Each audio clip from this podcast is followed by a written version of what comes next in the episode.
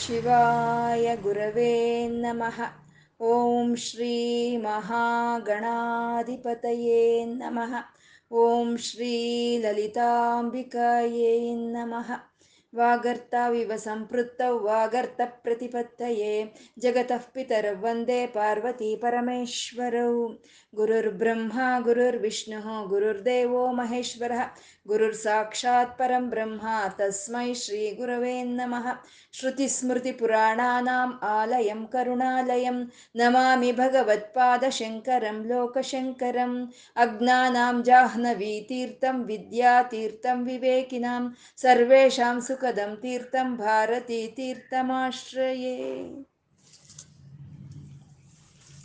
ಶಿವಾನಂದ ಲಹರಿ ಸ್ತೋತ್ರದ ಪ್ರತಿಪಾದ್ಯವಾದಂಥ ಪರಮಶಿವನು, ನಮ್ಮ ಹೃದಯದಲ್ಲಿ ಆನಂದ ತರಂಗಗಳನ್ನು ಎಬ್ಬಿಸ್ತಾ ಇರುವಂಥ ಪರಮಶಿವನು, ಅವನು ಹೇಗಿದ್ದಾನೆ ಅಂದರೆ ಮುಕ್ಕಣ್ಣಿನವನಾಗಿದ್ದಾನೆ, ಮೂರು ಕಣ್ಣಿನವನಾಗಿದ್ದಾನೆ, ಜಟಾಜೂಟಗಳನ್ನು ಬಿಟ್ಕೊಂಡಿದ್ದಾನೆ, ಮೃಗಚರ್ಮವನ್ನೇ ಧರಿಸಿ ಆ ಸರ್ಪಗಳನ್ನೇ ಕಂಠಹಾರವನ್ನಾಗಿ ಮಾಡಿಕೊಂಡು ಆ ಮೃಗವನ್ನು ಕೈಯಲ್ಲಿ ಹಿಡ್ದಿರೋ ಅಂಥ ಪರಮಶಿವನು ಅವನು ಸಾಂಬ ಸದಾಶಿವನು. ಅಮ್ಮನ ಜೊತೆ ಕೂಡಿ ಇರೋ ಅಂಥವನ್ನ ನಮ್ಮ ಹೃದಯಕ್ಕೆ ಆಹ್ವಾನಿಸ್ತಾ ಅವನಿಗೆ ನತಿರಿಯಂ ನಮ್ಮ ಈ ನಮಸ್ಕಾರವನ್ನು ಅವನಿಗೆ ತಿಳಿಸ್ತಾ ಶುರು ಮಾಡ್ಕೊಳ್ಳೋಣ.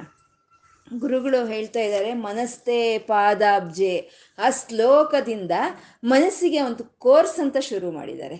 ಈ ಮನಸ್ಸನ್ನು ಹೇಗೆ ಆ ಪರಮಾತ್ಮನ ಮೇಲೆ ಇಡೋದು ಅನ್ನೋ ಒಂದು ಕೋರ್ಸನ್ನು ಶುರು ಮಾಡಿದ್ದಾರೆ. ಮನಸ್ಸೇ ಪಾದಾಬ್ಜಿ ಅಂತ, ಮನಸ್ಸು ನಿನ್ನ ಪಾದಗಳ ಮೇಲೆ ನಿವಾಸ ಮಾಡಬೇಕು, ನನ್ನ ಮಾತುಗಳು ನಿನ್ನ ಸ್ತೋತ್ರವನ್ನು ಹೇಳ್ತಾ ಇರಬೇಕು, ನನ್ನ ಕೈಗಳು ನಿನ್ನನ್ನು ಅರ್ಚನೆ ಮಾಡ್ತಾ ಇರಬೇಕು, ನನ್ನ ಕಣ್ಣು ನಿನ್ನ ನೋಡ್ತಾ ಇದ್ದರೆ, ನನ್ನ ಕಿವಿಗಳು ನಿನ್ನ ಕಥೆಗಳನ್ನು ಕೇಳ್ತಾ, ನನ್ನ ಬುದ್ಧಿ ನಿನ್ನ ಧ್ಯಾನದಲ್ಲಿ ಇರಬೇಕು. ಅಂದರೆ ತ್ರಿಕರಣಗಳನ್ನು ಆ ಪರಮಾತ್ಮನ ಪಾದಗಳ ಮೇಲೆ ಇಡೋ ಅಂಥದ್ದೇ. ಕಾಯ ವಾಚ ಮನಸ್ಸ, ಆ ಮೂರು ತ್ರಿಕರಣಗಳನ್ನು ಅವನ ಮೇಲೆ ಇಡೋ ಅಂಥದ್ದೇ ಭಕ್ತಿ ಅಂತ ತೋರಿಸ್ಕೊಟ್ರು. ಆ ಭಕ್ತಿ, ಆ ಪರಮಾತ್ಮನ ಆ ಮಹಾದೇವನನ್ನು ನಾವು ಆರಾಧನೆ ಮಾಡಬೇಕಾದ್ರೆ ಆ ಬಾಹ್ಯವಾಗಿ ಆರಾಧನೆ ಮಾಡೋವಾಗ ಆ ಮನಸ್ಸನ್ನು ಕೊಟ್ಟು ಅವನಿಗೆ ಆರಾಧನೆ ಮಾಡೋ ಅಂಥದ್ದೇ ಮುಖ್ಯವಾಗಿರುವಂಥದ್ದು. ಆ ಮನಸ್ಸನ್ನು ಮಹಾದೇವನಿಗೆ ಕೊಡೋ ಅಂಥದ್ದೇ ಮುಖ್ಯ ಅಂತ ಹೇಳಿದ್ರು. ಅಂದರೆ ಆ ರೀತಿ ಭಕ್ತಿಯನ್ನು ಹೃದಯದಲ್ಲಿ ಇದ್ದು ಧ್ಯಾನಿಸ್ತಾ ಇರೋದಕ್ಕೆ ಯಾರಿಗೆ ಸಾಧ್ಯವಾಗುತ್ತೆ? ನರ ನರರ್ಗ ದೇವತೆ ದೇವತೆಯರಿಗ ಅಂದರೆ ನರರಿಗೂ ದೇವತೆಯರಾಗಬಹುದು. ಆದರೆ ನಗವನ ಮೃಗತ್ವಂ ಅಂತಂದ್ರು, ಅಂದರೆ ಬೆಟ್ಟಗಳಲ್ಲಿ ನಿವಾಸ ಮಾಡೋ ಅಂಥ ಪ್ರಾಣಿಗಳಾದರೂ ಸರಿ, ಕಾಡಲ್ಲಿರೋ ಪ್ರಾಣಿಗಳಾದರೂ ಸರಿ, ಕೊನೆಗೆ ಸೊಳ್ಳೆನಾದರೂ ಸರಿ, ಕೀಟಕವಾದರೂ ಸರಿ, ಪಕ್ಷಿಗಳಾದರೂ ಸರಿ, ಯಾವ ಜನ್ಮ ಬಂದರೂ ಸರಿ, ಯಾವ ಶರೀರವಾದರೂ ಸರಿ, ಅಲ್ಲಿ ಭಕ್ತಿ ಅನ್ನೋದು ಒಂದು ಇದ್ದರೆ, ಆ ಭಕ್ತಿಯಿಂದ ಧ್ಯಾನ ಅಂತ ಮಾಡ್ತಾ ಇದ್ದರೆ ಆ ಆನಂದ ಪ್ರವಾಹದಲ್ಲಿ ತೇಲಿ ಹೋಗುವಂಥ ಅರ್ಹತೆ ಅರ್ಹತೆ ಎಲ್ಲ ಶರೀರಗಳಿಗೂ ಇರುತ್ತೆ ಅನ್ನೋದನ್ನು ತೋರಿಸ್ತಾ, ನೀನು ನನಗೆ ಯಾವ ಶರೀರ ಕೊಟ್ಟರು ಪರವಾಗಿಲ್ಲ ಪಶುಪತಿಯೇ ಮಹಾದೇವನೇ, ಆದರೆ ಆ ಕೊಡೋವಾಗ ನನಗೆ ಭಕ್ತಿಯನ್ನು ಕೊಡು, ಆ ನಿನ್ನ ಭಕ್ತಿಯಿಂದ ನಿನ್ನ ಧ್ಯಾನಿಸ್ತಾ ನನ್ನ ಮನಸ್ಸು ಅದರಲ್ಲಿ ಮುಳುಗಿ ಹೋಗುವಾಗಾದರೆ, ಆ ಆನಂದದಲ್ಲಿ ಮುಳುಗಿ ತೇಲುವಾಗಾದರೆ ನನಗೆ ನೀನು ಯಾವ ಶರೀರವನ್ನು ಕೊಟ್ಟರು ಪರವಾಗಿಲ್ಲ ಅಂತ ನರತ್ವಂ ದೇವತ್ವಂ ಅನ್ನೋ ಒಂದು ಶ್ಲೋಕದಲ್ಲಿ ತಿಳಿಸಿದ್ರೆ, ಆ ರೀತಿ ಭಕ್ತಿ ಇದ್ದು ಆ ರೀತಿ ಆನಂದ ಪ್ರವಾಹದಲ್ಲಿ ಮುಳುಗಿ ಹೋಗೋದಕ್ಕೆ ಯಾರಿಗೆ ಅರ್ಹತೆ ಇದೆ?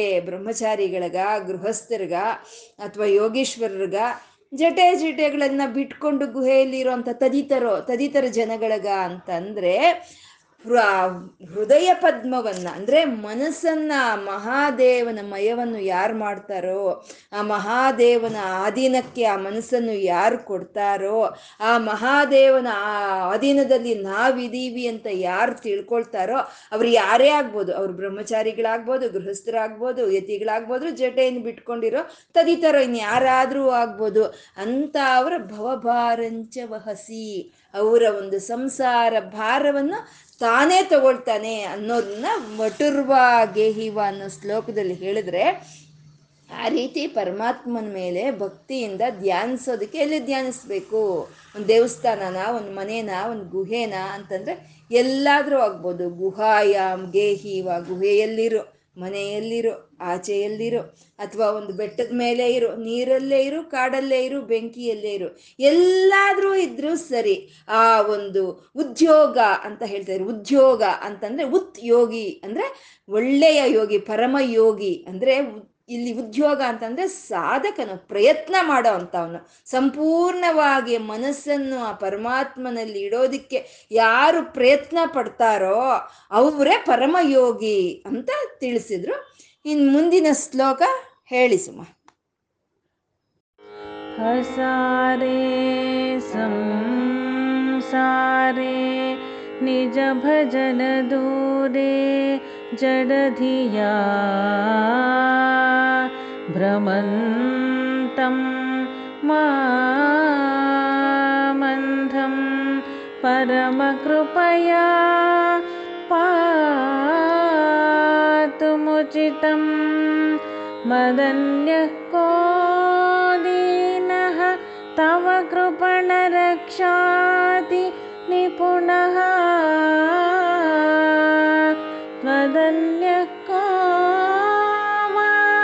ಮೇ ತ್ರಿಜಗತಿ ಶರಣ್ಯಃ ಪಶುಪತೆ ಪ್ರಭುಸ್ತ್ವಂ ದೀನಾನಾಂ ಖಲು ಪರಮಬಂಧುಃ ಪಶುಪತೆ ಪ್ರಮುಖ್ಯೋಹಂ ತೇಷಾಮಪಿ ಕಿಮುತ ಬಂಧುತ್ವಮನಯೋಃ ತ್ವಯೈವ ಕ್ಷಂತವ್ಯಾಃ ಶಿವ ಮದಪರಾಧಾಶ್ಚ ಸಕಲಾಃ ಪ್ರಯತ್ನಾತ್ ಕರ್ತವ್ಯಂ ಮದವಲಮಿಯಂ ಬಂಧು ಸರಣಿ. ಹದಿಮೂರು ಹದಿನಾಲ್ಕು ಹದಿನೈದು ಹದಿನಾರು ನಾಲ್ಕು ಶ್ಲೋಕಗಳಲ್ಲಿ ಇರೋವಂಥ ಭಕ್ತಿ ದೈನ್ಯವಾದಂಥ ಭಕ್ತಿ. ಆ ದೈನ್ಯತ್ವ ಅಂದರೆ ನನ್ನ ಕೈಲೇನೂ ಆಗಲ್ಲ ಸ್ವಾಮಿ ಅಂತ ನಮ್ಮ ಅಸಹಾಯಕತ್ವವನ್ನು ಅವನ ಹತ್ರ ತೋರಿಸ್ಕೊಳ್ಳೋ ಅಂಥದ್ದು, ನನ್ನ ಕೈಲೇನೂ ಆಗಲ್ಲ ಅಂತ ತೋರಿಸ್ಕೊಳ್ಳೋ ಅಂಥ ಒಂದು ದೀನ ಭಕ್ತಿಯನ್ನು ಈ ಶ್ಲೋಕಗಳಲ್ಲಿ ತಿಳಿಸ್ಕೊಡ್ತಾ ಇದ್ದಾರೆ.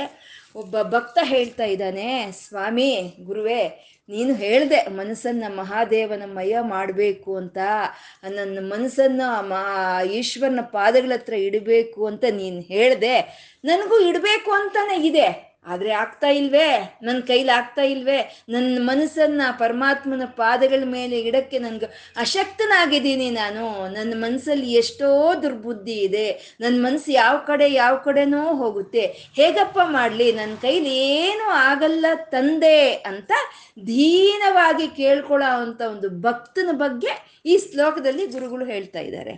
ಅಂದರೆ ಈಶ್ವರನ ಹತ್ರ ದೈನ್ಯತ್ವ ಇರಬೇಕು, ನನ್ನ ಕೈಲಿ ಏನೂ ಆಗಲ್ಲ, ನಾನು ಅಸಹಾಯಕನು ಅಂತ ನಾವು ಕೇಳೋ ಹಾಗಿರಬೇಕು.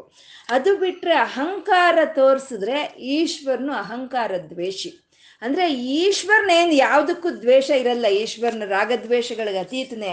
ಅಂದರೆ ನಾನು ನಂದು, ನನಗಿಂತ ಒಳ್ಳೆ ಜನ್ಮ ಬಂದಿದೆ, ಮನುಷ್ಯ ಜನ್ಮ ಬಂದಿದೆ, ನಾನು ನೋಡೋಕೆ ಇಷ್ಟು ಚೆನ್ನಾಗಿದ್ದೀನಿ, ನನ್ನ ಹತ್ರ ಇಷ್ಟು ವಿದ್ಯೆ ಇದೆ, ಇಷ್ಟು ಧನ ಇದೆ, ಪೊಸೆಸಿವ್ನೆಸ್ ನನಗಿದೆ ನನಗಿದೆ ಅನ್ನೋ ಒಂದು ಅಹಂಕಾರ ಅನ್ನೋದು ಇದ್ದರೆ ಅದು ಈಶ್ವರನು ಸಹಿಸೋದಿಲ್ಲ.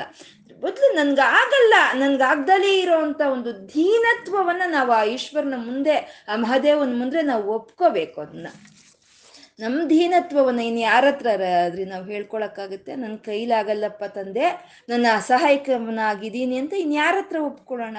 ಈ ಪ್ರಪಂಚದಲ್ಲಿ ಯಾರ ಹತ್ರ ನಮ್ಮ ಒಂದು ಕೈಲಾಗ್ದಲೇ ಇರೋದನ್ನು ನಾವು ಒಪ್ಕೋಬಾರ್ದು. ಒಪ್ಕೊಂಡ್ರೆ ಅವ್ರು ನಮ್ಮನ್ನು ತುಳಿದು ಹಾಕ್ತಾರೆ.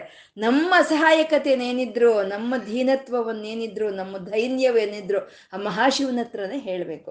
ಹಾಗೆ ಈ ಭಕ್ತ ಒಬ್ಬನು ಕೇಳ್ತಾ ಇದ್ದಾನೆ, ಅಸಾರೆ ಸಂಸಾರೆ, ಸ್ವಾಮಿ ಶಂಭುವೇ ಶಿವನೇ, ಅಸಾರೆ ಸಂಸಾರೆ, ಈ ಸಂಸಾರ ನಿಸ್ಸಾರವಾಗಿದೆ, ಈ ಸಂಸಾರದಲ್ಲಿ ಸಾರ ಅನ್ನೋದು ಇಲ್ಲ, ಅಸಾರೆ ಸಂಸಾರೆ.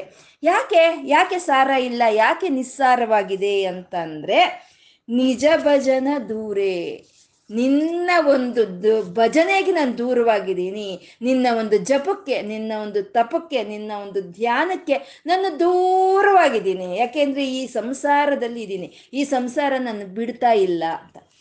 ನಿಜಕ್ಕೂ ಸಂಸಾರ ಅಲ್ಲ ನಮ್ಮನ್ನು ಬಿಡದಲ್ಲೇ ಇರೋದು, ನಾವು ಸಂಸಾರವನ್ನೇ ಬಿಡಲ್ಲ. ಒಂದು ಮರವನ್ನು ತಬ್ಬಿಕೊಂಡು ಕೂತ್ಕೊಂಡು ಮರ ನಾನು ಬಿಡ್ತಾ ಇಲ್ಲ ಮರ ನಾನು ಬಿಡ್ತಾ ಇಲ್ಲ ಅಂದರೆ ಹೇಗಿರುತ್ತೋ ಹಾಗೆ ಸಂಸಾರವನ್ನು ನಾವು ಹಿಡ್ಕೊಂಡಿದ್ದೀವಿ ಅಷ್ಟೆ. ಅವನು ಹೇಳ್ತಾ ಇದ್ದಾನೆ, ಅಸಾರೇ ಸಂಸಾರೆ, ಈ ಸಂಸಾರದಲ್ಲಿ ಸಾರ ಅನ್ನೋದು ಇಲ್ಲ. ಯಾಕಿಲ್ಲ ಅಂತಂದರೆ ನಿಜ ಭಜನ ದೂರೇ, ನಿನ್ನ ಭಜನೆಗೆ ನಿನ್ನ ಜಪಕ್ಕೆ ನಿನ್ನ ತಪ್ಪಕ್ಕೆ ನಾನು ದೂರವಾಗಿದ್ದೀನಿ. ಭ್ರಮಂತಂ ಮಾಂ ಅಂದಂ, ತಿರುಗಾಡ್ತಾ ಇದ್ದೀನಿ ನಾನು, ತಿರುಗಾಡ್ತಾ ಇದ್ದೀನಿ. ಭ್ರಮಂತಂ ಅಂದರೆ ತಿರುಗಾಡ್ತಾ ಇದ್ದೀನಿ. ಈ ಸಂಸಾರ, ಈ ಸಾರವಿಲ್ಲದಲ್ಲೇ ಈ ಸಂಸಾರದಲ್ಲಿ ನಿನ್ನ ಒಂದು ಧ್ಯಾನಕ್ಕೆ, ನಿನ್ನ ಒಂದು ತಪಕ್ಕೆ, ನಿನ್ನ ಒಂದು ಪೂಜೆಗೆ ನಾನು ದೂರನಾಗಿ ಭ್ರಮಂತಂ ತಿರುಗಾಡ್ತಾ ಇದ್ದೀನಿ. ಎಲ್ಲಿ ತಿರುಗಾಡ್ತಾ ಇದ್ದೀನಿ? ಸಂಸಾರ ಚಕ್ರದಲ್ಲಿ ತಿರುಗಾಡ್ತಾ ಇದ್ದೀನಿ.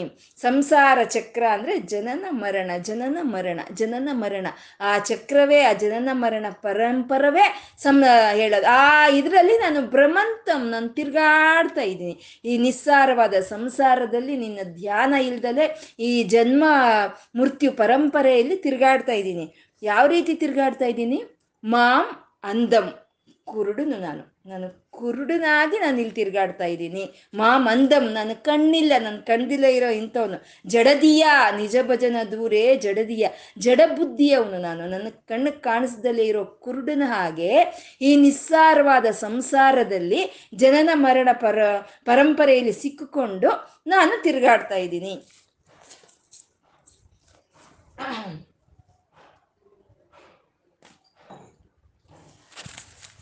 ಇವಾಗ ಕುರುಡ ಕುರುಡ ಏನು ಮಾಡ್ತಾನೆ? ಅಲ್ಲಿ ಏನೋ ವಸ್ತು ಇದೆ ಅಂತ ಅಲ್ಲ, ಏನೋ ವಸ್ತು ಇದೆಯೇನೋ ಅಂತ ಹೇಳಿ ಅವ್ನು ತಡ್ಕಾಡ್ತಾ ತಡ್ಕಾಡ್ತಾ ಹುಡು ಹುಡ್ಕಾಡ್ತಾನೆ ಇರೋ ಏನಿದೆಯೋ, ಏನು ವಸ್ತು ಇದೆಯೋ ಅಂತ ಹೇಳಿ ಅವನು ತಡ್ಕಾಡ್ತಾ ತಡ್ಕಾಡ್ತಾ ಎದ್ದು ಬಿದ್ದು ಎದ್ದು ಬಿದ್ದು ಹೋಗ್ತಾ ಇರ್ತಾನೆ. ಆ ರೀತಿ ಈ ಸಂಸಾರದಲ್ಲಿ ಸುಖ ಇದೆ ಅಂತಲ್ಲ, ಸುಖ ಇದೆಯೋ ಏನೋ ಅಂದ್ಕೊಂಡು ಕುರುಡನ್ ಥರ ನಾನು ತಿರುಗಾಡ್ತಾ ಇದ್ದೀನಿ. ಈ ಜನ್ಮ ಜನ್ಮಗಳಲ್ಲಿ ನಾನು ತಿರುಗಾಡ್ತಾ ಇದ್ದೀನಿ ತಂದೆ.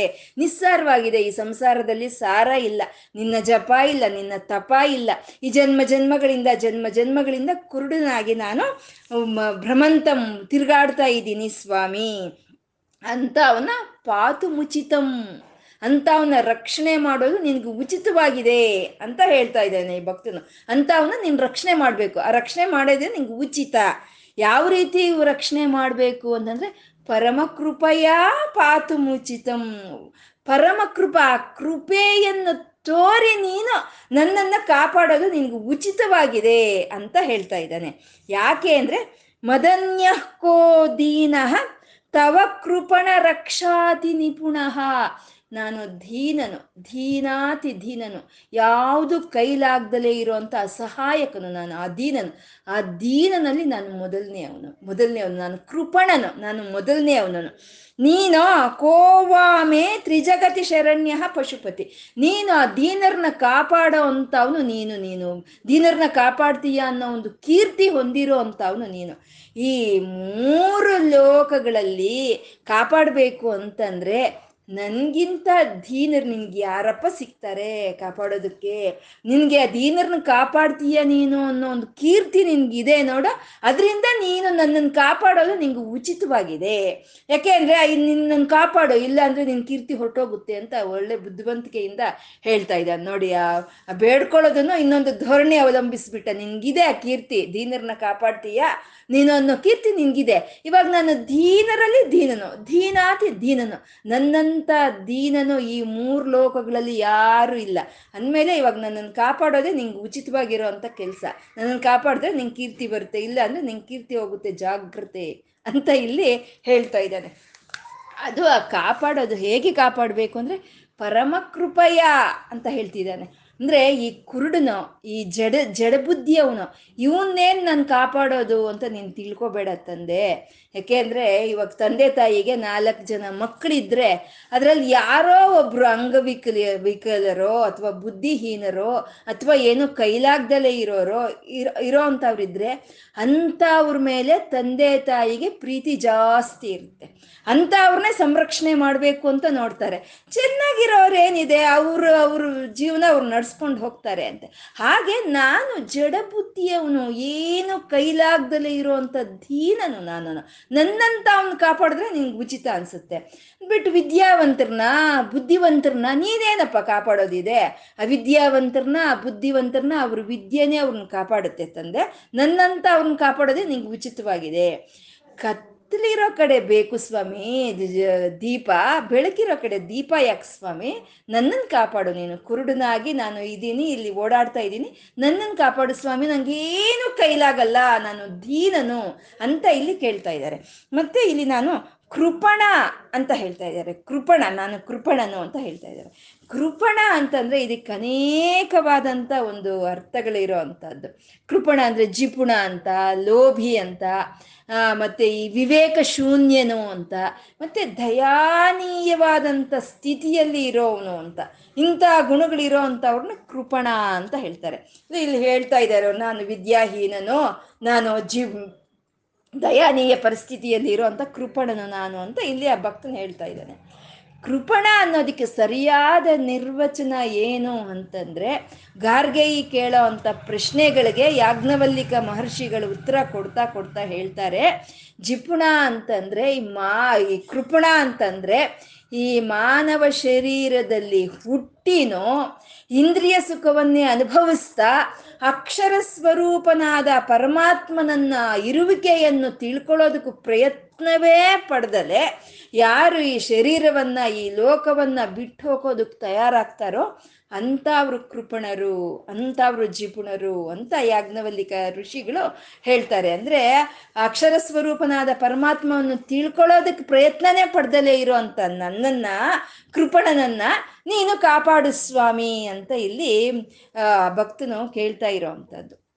ಅಷ್ಟೇ, ಸ್ವಸ್ವರೂಪವಾದಂಥ ಪರಮಾತ್ಮನನ್ನು ನಾವು ತಿಳ್ಕೋಬೇಕು ಅಂತಂದರೆ ಅವನ್ನೇ ನಾವು ಆಶ್ರಯಿಸಬೇಕು. ಅವನ್ನ ದೀನಾತಿ ದೀನವಾಗಿ ನಮ್ಮ ಅಸಹಾಯಕತೆಯನ್ನು ಒಪ್ಕೊಂಡು ನನ್ನ ಕೈಲಾಗಲ್ಲ, ನನಗೆ ಆ ಭಕ್ತಿಯನ್ನು ಕೊಡು ಅಂತ ಹೇಳಿ ನಾವು ಅವನು ಕೇಳ್ಕೋಬೇಕು. ನಾವು ಅವನು ಕೇಳ್ಕೊಂಡಾಗ ಅವನು ನಮ್ಮನ್ನು ಕೃಪೆ ತೋರಿಸಿ ರಕ್ಷಣೆ ಮಾಡಿದಾಗ ಆವಾಗ ನಮಗೆ ಆ ಪರಮಾತ್ಮನ ಮೇಲೆ ಭಕ್ತಿ ಅಂತ ಬಂದು ಅವನ ಮೇಲೆ ಮನಸ್ಸು ಅನ್ನೋದು ಇಡೋ ಹಾಗಾಗುತ್ತೆ. ಆವಾಗ ನಿಜ ಭಜನ ದೂರೇ ಅಲ್ಲ, ಆ ಭಜನೆಗೆ ದೂರೇ ಆಗಲ್ಲ. ಆ ಭಜನೆಯನ್ನು ಮಾಡ್ತಾ ನಮಗಿರೋ ಅಂಥ ಅನುಗ್ರಹವನ್ನು ಪರಮಾತ್ಮನೇ ಕೊಡ್ತಾನೆ. ಯಾವ ಸ ಯಾವ ನಾವು ಬದುಕಿರಬೇಕಾದ್ರೆ ನಾವು ಪರಮಾತ್ಮನ ಒಂದು ಧ್ಯಾನವನ್ನು ಮಾಡ್ತಾ ಇರ್ತೀವೋ ಆವಾಗ ಸಂಸಾರ ಅನ್ನೋದು ಸಾರವಂತವಾಗುತ್ತೆ. ಪರಮಾತ್ಮನ ಧ್ಯಾನಿಸ್ತಾ, ಪರಮಾತ್ಮನಿಗಾಗಿ ತಪಸ್ಸು ಮಾಡ್ತಾ, ಪರಮಾತ್ಮನ ನಾಮವನ್ನು ಜಪಿಸ್ತಾ, ಆ ಪರಮಾತ್ಮನ ಕಥೆಗಳನ್ನು ಹೇಳ್ತಾ ಕೇಳ್ತಾ ಇದ್ದರೆ ನಮ್ಮ ಸಂಸಾರ ಸಾರವಂತವಾಗುತ್ತಂತೆ. ಯಾವಾಗ ಪರಮಾತ್ಮನ ಒಂದು ಧ್ಯಾನದಿಂದ ನಾವು ದೂರವಾಗ್ತೀವೋ ಅದೇ ಅಸಾರೇ ಸಂಸಾರೇ, ಅದೇ ನಿಸ್ಸಾರವಾದಂಥ ಸಂಸಾರ ಆಗುತ್ತೆ ಅಂತ. ಇದನ್ನು ರಾಮದಾಸರು, ಭಕ್ತ ರಾಮದಾಸ ಶ್ರೀರಾಮಚಂದ್ರ ಪ್ರತ್ಯಕ್ಷನಾಗಿ ಸಾಕು ಬಾಪ ನನ್ನ ಲೋಕಕ್ಕೆ ಕರ್ಕೊಂಡು ಹೋಗ್ತೀನಿ ಬಾ ಅಂತ ಕೇಳಿದ್ರೆ, ಅಲ್ಲಿ ಏನಿದೆ ಸ್ವಾಮಿ ನಿಮ್ಮ ಲೋಕದಲ್ಲಿ? ನಿನ್ನನ್ನು ಪೂಜೆ ಮಾಡ್ಬೋದಾ? ನಿನಗೆ ಅಭಿಷೇಕ ಮಾಡ್ಬೋದಾ?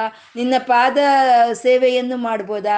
ನಿನ್ನ ಕೀರ್ತನೆಯನ್ನು ನಾನು ನಿನ್ನ ಕೀರ್ತನೆಯನ್ನು ನಾನು ಹಾಡ್ಬೋದಾ? ನೀನು ಸ್ತುತಿಸ್ಬೋದಾ ಅಂತ ಕೇಳಿದ್ರೆ ಶ್ರೀರಾಮಚಂದ್ರ ಅಂಥವೆಲ್ಲ ಅಲ್ಲಿ ಯಾವುದೂ ಇರಲ್ಲಪ್ಪ ಅಂತ ಹೇಳಿದ್ರೆ, ಹಾಗಾದರೆ ನಾನು ಅಲ್ಲಿ ಬರಲ್ಲ ಸ್ವಾಮಿ.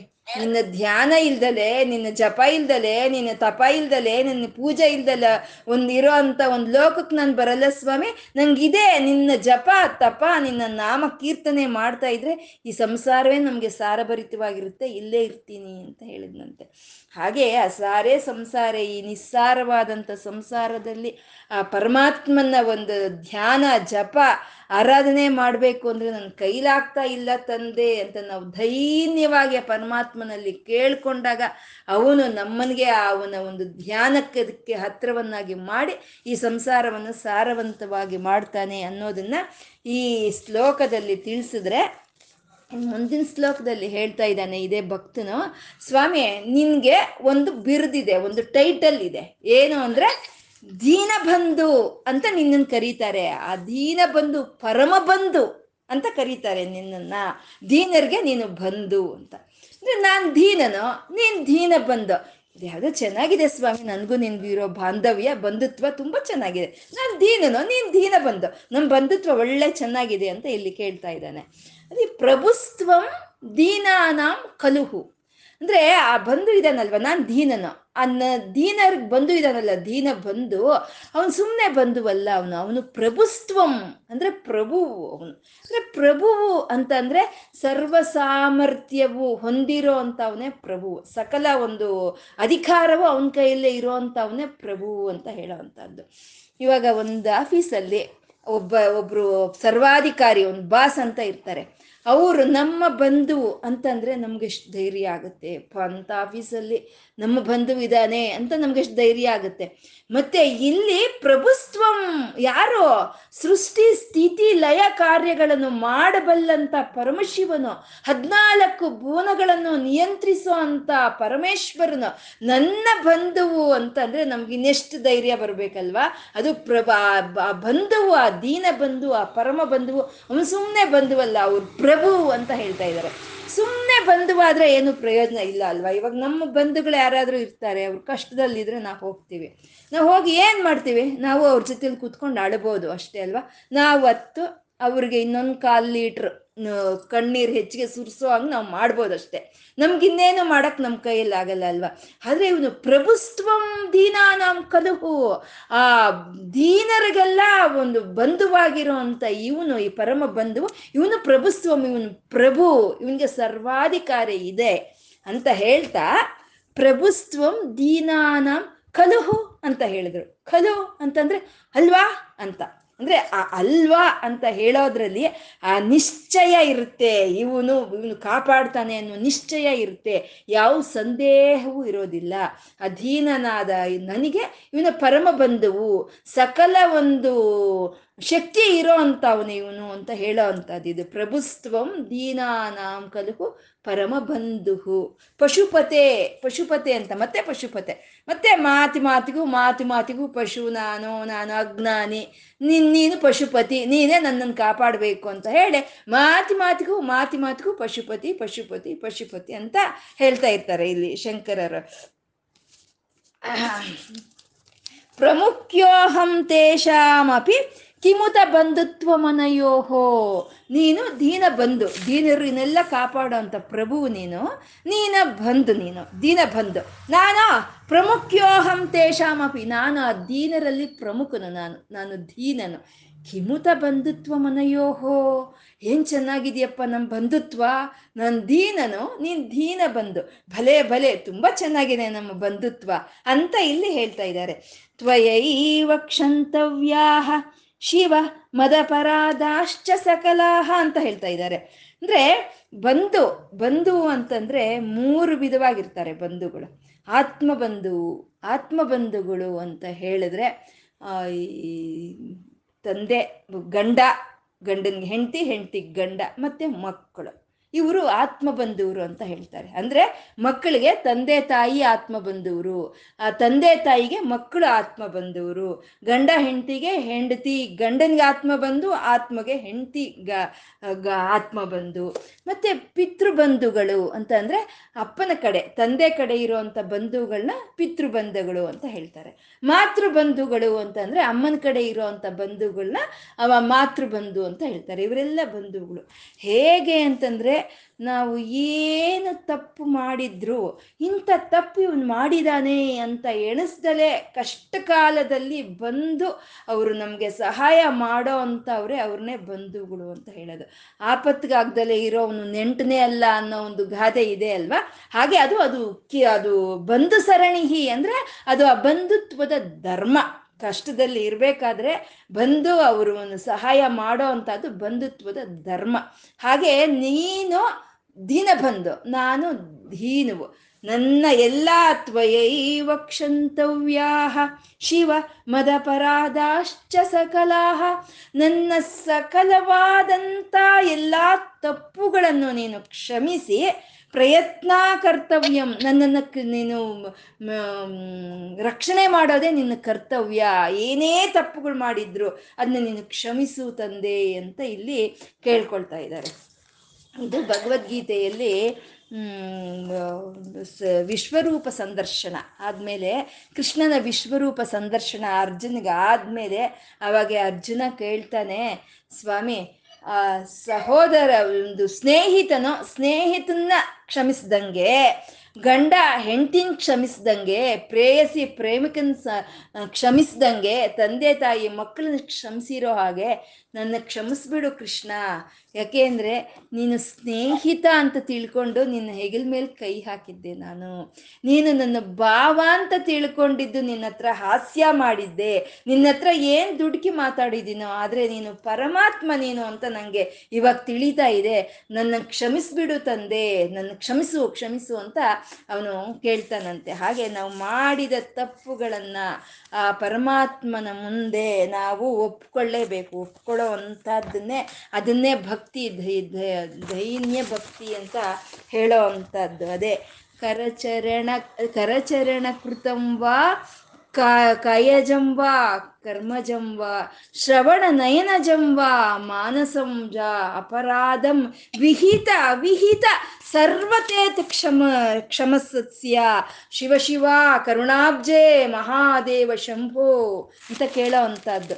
ನಾವು ನಯನ ಕರಣ ಕ ಕರಚರಣ ಕೃತಂಬ ಅಂದರೆ ನನ್ನ ಕೈಗಳಿಂದ ಮಾಡಿರೋವಂಥ ಅಪರಾಧವನ್ನು, ಕಾಯಜಂಬ ನನ್ನ ವೃತ್ತಿಯಿಂದ ಆಗಿರೋವಂಥ ಅಪರಾಧವನ್ನು, ಕರ್ಮಜಂಬ ನನ್ನ ಒಂದು ಮಾಡೋ ಕೆಲಸದಿಂದ ಆಗಿರೋವಂಥ ಒಂದು ಅಪರಾಧವನ್ನು, ಶ್ರವಣ ನಯನಜಂಬ ಕೇಳಿಸ್ಕೊಳ್ತಾ ಇರೋದ್ರಲ್ಲೋ ನೋಡ್ತಾ ಇರೋದ್ರಿಂದ ಆಗಿರೋವಂಥದ್ದು, ಮಾನಸ ಮಾನಸಂಬ ಮನಸ್ಸಿನಿಂದ ಆಗಿರೋವಂಥ ಒಂದು ತಪ್ಪುಗಳು, ಅಪರಾಧಂ ವಿಹಿತ ಅವಿಹಿತ ಅಂದರೆ ಅಪರಾಧ ಅನ್ನೋದು ಕ್ಷಮಿಸುವಂಥದ್ದು, ಕ್ಷಮಿಸದ ಇಲ್ದೆಲ್ಲ ಇರೋ ಅಂಥದ್ದು, ಮಾಡಬಹುದು ಅಂಥದ್ದು, ಮಾಡ್ದಲೇ ಇರಬಹುದು ಅಂಥದ್ದು, ಯಾವ ತಪ್ಪನಾದರೂ ಸರಿ ಸ್ವಾಮಿ, ಸರ್ವಮೇತತ್ ಕ್ಷಮಸ್ಯ ಎಲ್ಲವನ್ನು ನೀನು ಕ್ಷಮಿಸ್ಬಿಡು, ಶಿವಶಿವ ಕರುಣಾಬ್ಜೆ ಮಹಾದೇವ ಶಂಭೋ, ಶಿವಶಿವ ಮಂಗಳ ಸ್ವರೂಪಣೆ, ಕರುಣಾಬ್ಜೆ ಕರುಣಾಸಾಗರನೇ, ಮಹಾದೇವನೇ ಶಂಭೋ ನನ್ನ ಕ್ಷಮಿಸ್ಬಿಡು ಅಂತ ನಾವು ಕೇಳ್ಕೊಳ್ಳೋ ಅಂಥದ್ದು. ಇದು ಕರಣ ಚರಣ ಕೃತಂಬ ಅಂತಂದರೆ ನನ್ನ ಕೈಯಿಂದ ನನ್ನ ಪಾದಗಳಿಂದ ತಪ್ಪು ನಡೆದಿರಬಹುದು. ಇವಾಗ ಕೈಯಿಂದ ಕಾದು ಇವಾಗ ಕೈಗೆ ಬೀಸೋವಾಗ ಎಷ್ಟೋ ಕ್ರಿಮಿಗಳು ಸತ್ತೋಗುತ್ತೆ, ಕೈ ನಾವು ಹೀಗೆ ಹೊಡೆದಾಗ ಎಷ್ಟೋ ಕ್ರಿಮಿಗಳು ಸತ್ತೋಗುತ್ತೆ, ಎಷ್ಟೋ ಸೊಳ್ಳೆಗಳು ಸತ್ತೋಗುತ್ತೆ, ನಾವೆಲ್ಲೋ ನಡೆಯಾಡುವಾಗ ಎಷ್ಟೋ ಇರುವೆಗಳು ನಮ್ಮ ಕಾಲು ಕೆಳಗೆ ಸಿಕ್ಕು ಸಿಕ್ಕಿ ಸತ್ತೋಗೋ ಅಂಥದ್ದು. ಕಾಯಜಂಬ ನನ್ನ ವೃತ್ತಿ, ನಾನು ಮಾಡೋ ನಾನು ಬದುಕೋದಕ್ಕೋಸ್ಕರ ನನಗೊಂದು ವೃತ್ತಿ ಅಂತ ಇದೆ, ಅದರಿಂದ ಏನಾದರೂ ತಪ್ಪಾಯ್ತಾ, ಅಥವಾ ಕರ್ಮಜಂಬ ನಾನು ಮಾಡೋ ಅಂಥ ಒಂದು ಕರ್ಮಗಳಿಂದೇ ಆಗ್ಬೋದು, ಅಥವಾ ನಾನು ನೋಡೋದ್ರಿಂದ ಆಗ್ಬೋದು, ನಾನು ಕೇಳೋದ್ರಿಂದ ಆಗ್ಬೋದು, ಅಥವಾ ನನ್ನ ಮನಸ್ಸಿನಿಂದ ಆಗ್ಬೋದು, ಯಾವುದೇ ವಿಧವಾದಂಥ ಅಪರಾಧಗಳನ್ನು ಅಪರಾಧಗಳನ್ನು ಸರ್ವಮೇ ತತ್ ಕ್ಷಮಸ್ಯ ಎಲ್ಲವನ್ನು ಕ್ಷಮಿಸ್ಬಿಡು ತಂದೆ ನೀವು, ಶಿವಶಿವ ಮಹಾಶಂಭೋ ಅಂತ ಕೇಳ್ಕೋಬೇಕು.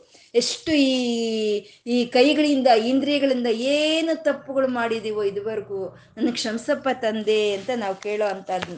ಅದನ್ನೇ ಒಂದೇ ಒಂದು ಇದರಲ್ಲೇ ಇಲ್ಲಿ ಗುರುಗಳು ಹೇಳಿರೋ ಅಂಥದ್ದು, ತ್ವಯೈವ ಕ್ಷಂತವ್ಯಾ ಶಿವ ಮದಪರಾಧಾಶ್ಚ ಸಕಲಾಹ. ಸ್ವಾಮಿ ತಂದೆ ನನ್ನ ಎಲ್ಲ ತಪ್ಪುಗಳನ್ನು ಕ್ಷಮಿಸ್ಬಿಡಪ್ಪ ನೀನು ಅಂತ ಕೇಳೋ ಅಂಥದ್ದು. ಅದು ಪ್ರಯತ್ನ ಕರ್ತವ್ಯಂ, ಪ್ರಯತ್ನ ಮಾಡಿ ಆದರೂ ಸರಿ ನನ್ನ ತಪ್ಪುಗಳನ್ನು ಪ್ರಯತ್ನ ಮಾಡಿ ಆದರೂ ಸರಿ ನೀನು ಕ್ಷಮಿಸ್ಬಿಡು. ಮದವನಮಿಯಂ ನನ್ನ ರಕ್ಷಣೆ ಮಾಡೋ ಅಂಥದ್ದು. ಬಂಧು ಸರಣಿಗೆ ನಾನು ದೀನನು, ನೀನು ದೀನ ಬಂಧು. ಆ ಬಂಧುತ್ವವನ್ನು ಆಧಾರ ಮಾಡಿಕೊಂಡು ನಾನು ಮಾಡಿರೋಂಥ ಸಕಲವಾದ ತಪ್ಪುಗಳನ್ನು ಕ್ಷಮಿಸ್ಬಿಡು ತಂದೆ, ಪ್ರಯತ್ನಪೂರ್ವಕವಾಗಿ ಕ್ಷಮಿಸ್ಬಿಡು, ಅದೇ ನಿನ್ನ ಕರ್ತವ್ಯ ಅಂತ ಇಲ್ಲಿ ಆ ಭಕ್ತನು ಆ ಮಹಾದೇವನ ಹತ್ರ ಕೇಳ್ತಾ ಇರೋವಂಥದ್ದು. ಯಾಕೆ ಕ್ಷಮಿಸ್ಬೇಕು? ನಿನ್ನಂಥ ಒಂದು ಅಪರಾಧ ಮಾಡಿರೋ ಅಂಥವನ್ನ, ನಿನ್ನಂಥ ಬುದ್ಧಿಹೀನನ್ನ ಯಾಕೆ ಕ್ಷಮಿಸ್ಬೇಕು ಅಂತಂದರೆ, ಮಕ್ಕಳು ಮಾಡಿದ್ದ ಕ ತಪ್ಪುಗಳನ್ನು ತಂದೆ ತಾಯಿ ಕ್ಷಮಿಸೋ ಹಾಗೆ ನೀನೇ ಕ್ಷಮಿಸ್ಬೇಕು ತಂದೆ, ನನ್ನ ಒಂದು ನಾನು ಮಾಡಿರೋ ಅಂಥ ಒಂದು ತಪ್ಪುಗಳನ್ನು ಅಂತ ಇಲ್ಲಿ ಆ ಭಕ್ತನು ಕೇಳ್ತಾ ಇರೋ ಅಂಥದ್ದು. ಮುಂದಿನ ಶ್ಲೋಕ ಹೇಳಿ.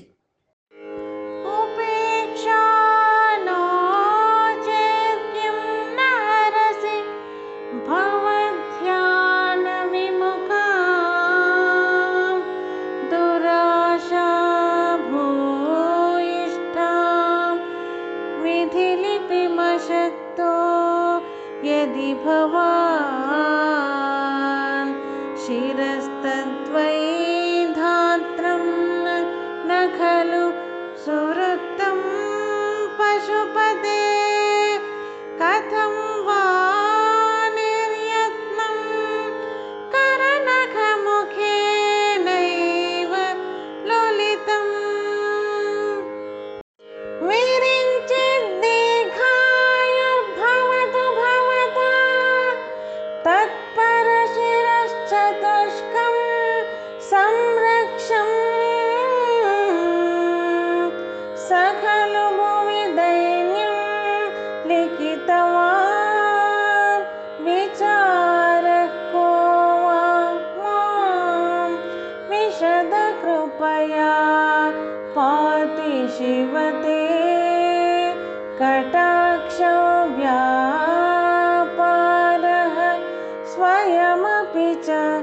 ದೀನವನಪರಃ.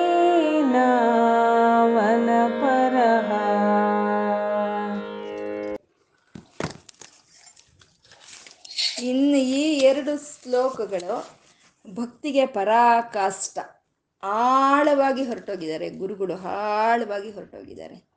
ಉಪೇಕ್ಷಾನೋ ಚೇತ್ಕಿಂ ನಹರಸಿ ಭವಧ್ಯಾನ ವಿಮುಖಾಹ ದುರಾಶಾ ಭೂಯಿಷ್ಟಾಂ ವಿಧಿಲಿಪಿಮ ಶಕ್ಯೋ ಯಧಿ ಭವಾನ್. ಈಶ್ವರನೇ, ಶಂಭುವೆ, ಮಹಾದೇವನೇ, ಅಕಸ್ಮಾತ್ ಬ್ರಹ್ಮದೇವನು ಏನಾದರೂ ನನ್ನ ಹಣೆಯಲ್ಲಿ ಭವಧ್ಯಾನ ವಿಮುಖಾಹ ಅಂದರೆ ಆ ಪರಮಾತ್ಮನ ಧ್ಯಾನ ಮಾಡೋದ್ರಲ್ಲಿ ವಿಮುಖತೆ ಅನ್ನೋದೇನಾದರೂ ಇಲ್ಲಿ ಬರೆದಿದ್ರೆ, ಅಥವಾ ದುರಾಶಾ ಭೂಯಿಷ್ಟಾಂ ದುರಾಶೆ ಅನ್ನೋದು ಏನಾದರೂ ಇಲ್ಲಿ ಬಿ ಬರೆದಿದ್ರೆ, ಉಪೇಕ್ಷೆ ಮಾಡ್ದಲೆ ತಕ್ಷಣವೇ ಅದನ್ನ ಹಳ್ಸಾಕ್ಬಿಡು ನೀನು ಅಂತ ಕೇಳ್ತಾ ಇದ್ದಾರೆ ಗುರುಗಳು. ಇಲ್ಲಿ ಆ ಪರಮಾತ್ಮನ ಧ್ಯಾನಕ್ಕೆ ವಿಮುಖವಾಗಿರೋ ಅಂಥದನ್ನ ಲಕ್ಷಣವಾಗಲಿ ಅಥವಾ ದುರಾಶೆಯನ್ನಾಗಲಿ ನನ್ನ ಹಣೆಯಲ್ಲಿ ಬರೆದಿದ್ರೆ ಅದನ್ನ ತಕ್ಷಣ ಉಪೇಕ್ಷಾನೋ ಚೇತ್ಕಿಂ ಉಪೇಕ್ಷೆ ಮಾಡ್ದಲೆ ಅದನ್ನ ಹಳ್ಸಾಕ್ಬಿಡು ನೀನು ಅಂತ ಕೇಳ್ತಾ ಇದ್ದಾರೆ. ಅಂದರೆ ನಾವು ಈ ಜನ್ಮ ಪರಂಪರೆಯಲ್ಲಿ ಹೋದ ಜನ್ಮಗಳಲ್ಲಿ ಮಾಡಿರೋ ಅಂಥ ಪಾಪ ಪುಣ್ಯಗಳಿಗೆ ಅನುಸಾರವಾಗಿ ಆ ಬ್ರಹ್ಮದೇವರು ನಾವು ಏನು ಅನುಭವಿಸ್ಬೇಕು, ಹೀಗೆ ಏನು ಭೋಗಿಸ್ಬೇಕು ಅಂತ ಹೇಳಿ ಆ ಕಷ್ಟ ಸುಖ ಭೋಗಗಳನ್ನೆಲ್ಲ ಈ ಹಣೆ ಮೇಲೆ ಬರೆದು ಕಳಿಸಿರ್ತಾನೆ. ಅದನ್ನೇ ಹಣೆ ಬರಹ ಅಂತ ಹೇಳ್ತಾರೆ. ಅಂದರೆ ಅದು ಅವ್ರು ಯಾರ ಹಣೆಯಲ್ಲಿ ಬರೆದಿರೋ ಅಂಥ ಒಂದು ಭೋಗಗಳನ್ನ ಅವರೇ ಅನುಭವಿಸ್ಬೇಕು ನಿಜ.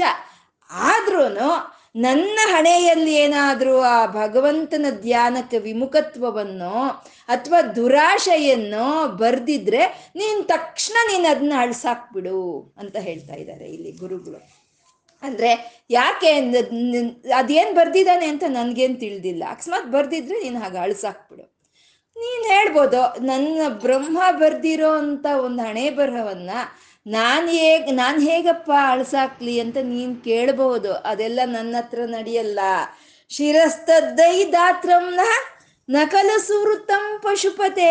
ಆ ಬ್ರಹ್ಮದೇವನಿಗೆ ಐದು ತಲೆಗಳು ಇದ್ರೆ ಅದನ್ನ ನೀನು ಯಾವ ರೀತಿ ಅದನ್ನ ತೆಗೆದೆ ಅಂದರೆ ಕಥಂವಾ ನಿರ್ಯತ್ನಂ ಕರನಕ ಮುಖೇನೈವ ಲುಲಿತಂ.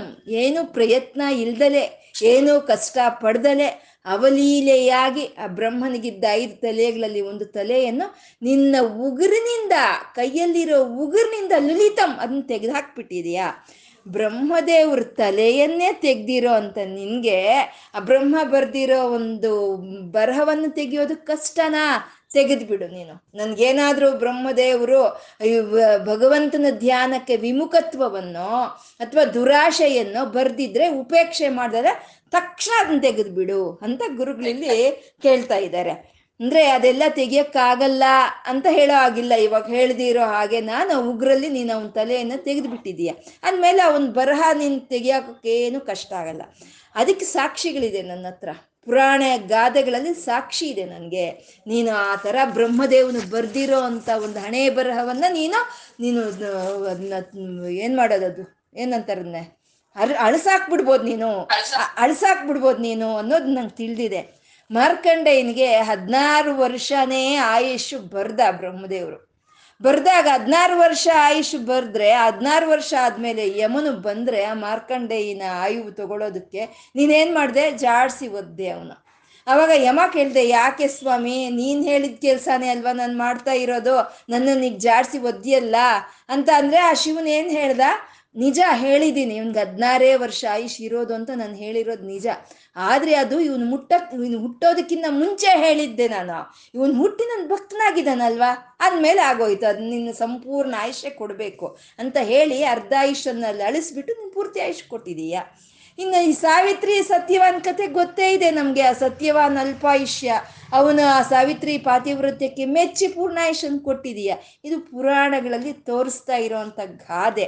ಅಂದಮೇಲೆ ಬ್ರಹ್ಮದೇವರೇನಾದರೂ ನನ್ನ ತಲೆ ಮೇಲೆ ಆ ಭವಧ್ಯಾನ ವಿಮುಖಾಂ ಈಶ್ವರನ ಧ್ಯಾನಕ್ಕೆ ವಿಮುಖತ್ವವನ್ನು ಕೊಟ್ಟಿದ್ರೆ, ದುರಾಶೆಯನ್ನು ಕೊಟ್ಟಿದ್ರೆ ಫಸ್ಟು ಅದನ್ನು ನೀನು ಉಪೇಕ್ಷೆ ಮಾಡ್ದಲೆ ಅಳಿಸಾಕ್ಬಿಡು ಅಂತ ಇಲ್ಲಿ ಗುರುಗಳು ಕೇಳ್ತಾ ಇರೋದು ಮಹಾದೇವನ್ನ. ಅಂದರೆ ಭವಧ್ಯಾನ ವಿಮುಖ ಅಂತಂದರೆ ಆ ಪರಮಾತ್ಮನ ಧ್ಯಾನಿಸ್ಲೇಬಾರ್ದು. ಮಾಡಿರೋ ಹಿಂದಿನ ಜನ್ಮದಲ್ಲಿ ಮಾಡಿರೋ ಅಂಥ ಒಂದು ಪಾಪ ಕರ್ಮಗಳ ಒಂದು ಫಲಿತವಾಗಿ ಆ ಪರಮಾತ್ಮನ ಧ್ಯಾನಿಸ್ಬೇಕು ಅನ್ನೋ ಮನಸ್ಸೇ ಬರೋದಿಲ್ಲ ನಮಗೆ. ಅಂಥದನ್ನ ಬ್ರಹ್ಮದೇವ್ರು ಬರೆದು ಕಳಿಸಿರ್ತಾನೆ. ಇವಾಗ ನಾವು ನೋಡ್ತಾ ಇರ್ತೀವಿ, ಏನೋ ಏನೋ ಹೊತ್ತೋಗ್ದಲ್ಲೇ ಏನೇನೋ ಮಾತಾಡ್ತಾ ಇರ್ತಾರೆ. ಈ ಮನೆ ಮನೆಗೆ ಒಂದು ರಾಮಾಯಣ ಅಂತ ಇರುತ್ತೆ, ಮನೆ ಮನೆಯಲ್ಲಿ ಒಂದು ರಾಮಾಯಣ ಇರುತ್ತೆ. ಬೇಕಾದರೆ ಮನೆ ಮನೆಯಲ್ಲಿ ಇರೋವಂಥ ರಾಮಾಯಣಗಳನ್ನು ಕೇಳ್ತಾರೆ, ಅದ್ರ ಮೇಲೆ ಆಸಕ್ತಿ ತೋರಿಸ್ತಾರೆ ಹೊರತು ನಿಜವಾದ ರಾಮಚಂದ್ರ ನಡೆದಂಥ ಹಾದಿನೇ ರಾಮಾಯಣ ಅಂತ ಹೇಳೋದು. ಆ ರಾಮಾಯಣದ ಬಗ್ಗೆ ಅವ್ರಿಗೆ ಆಸಕ್ತಿನೇ ಇರೋದಿಲ್ಲ. ಯಾಕೆ ಈ ರೀತಿ ಬೇರೆಯವ್ರ ಕತೆ ಮಾತಾಡೋದು? ಪರಮಾತ್ಮನ ಧ್ಯಾನಿಸ್ಬೇಕಲ್ಲ ಅಂತಂದರೆ, ಏ ನನಗದೆಲ್ಲ ಇಂಟ್ರೆಸ್ಟ್ ಇಲ್ಲ, ನಂಗೆ ಹೇಳಬೇಡ ಅಂತಾರೆ. ಪರಮಾತ್ಮ ಧ್ಯಾನಿಸು ನೀನು, ನಂಗದೆಲ್ಲ ಇಂಟ್ರೆಸ್ಟ್ ಇಲ್ಲ, ಅದನ್ನೆಲ್ಲ ಕೇಳಬೇಡ ಅಂತಾರೆ. ಪರಮಾತ್ಮನ ಧ್ಯಾನ ಮಾಡೋದಕ್ಕೆ ಅದಕ್ಕೆ ಇಂಟ್ರೆಸ್ಟು ಅನ್ನೋದು ಬೇಕಾ ರೀ? ಇಂಟ್ರೆಸ್ಟ್ ಬೇಕಾ? ಇಂಟ್ರೆಸ್ಟ್ ಇಲ್ಲ ನನಗೆ, ಮಾಡಲ್ಲ ಹಾಗೆ ಅಂತ ಹೇಳ್ತಾರೆ. ಅಂದರೆ ಪರಮಾತ್ಮನ ಧ್ಯಾನ ಅನ್ನೋದು ಒಂದು ಮಾಡಿದಾಗ ನಮ್ಮಲ್ಲಿ ಒಂದು ಭವರೋಗಗಳು ಅನ್ನೋದು ಹೊರಟೋಗೋ ಅಂಥದ್ದು. ಆ ಭವರೋಗಗಳು ಹೋಗಿ ನಮ್ಮ ಈ ಸಂಸಾರ ಈ ಇದು ಇದು ಸಾರವಂತವಾಗಬೇಕು ಅಂತಂದರೆ ನಮ್ಗೆ ಅದು ಬರ್ದಿರಬೇಕು, ಹಣೆಯಲ್ಲಿ ಬರ್ದಿರಬೇಕು. ಅದು ಬರ್ದಿದ್ರೆ ಮಾತ್ರನೇ ಆ ಈಶ್ವರನ ಧ್ಯಾನವನ್ನು ನಾವು ಮಾಡೋ ಅಂಥದ್ದು. ಆ ರೀತಿ ಏನಾದರೂ ಆ ಭಗವಂತನ ಧ್ಯಾನ ಮಾಡೋ ಅಂಥ ವಿಮುಖತ್ವವನ್ನು ಆ ಪ ಬ್ರಹ್ಮದೇವ್ ನನ್ನ ತಲೆ ಮೇಲೆ ಬರ್ದಿದ್ರೆ ಅದನ್ನ ಅಳ್ಸಾಕ್ಬಿಡು, ನೀನು ಮೊದಲು ಉಪೇಕ್ಷೆ ಮಾಡ್ದಲ್ಲ ಅಳ್ಸಾಕ್ಬಿಡು. ಮತ್ತೆ ದುರಾಶ ದುರಾಶೆ ಏನಾದ್ರೂ ನನ್ನ ಹಣೆಯಲ್ಲಿ ಬರ್ದಿದ್ರೆ ಅದನ್ನು ನೀನು ಅಳ್ಸಾಕ್ಬಿಡು.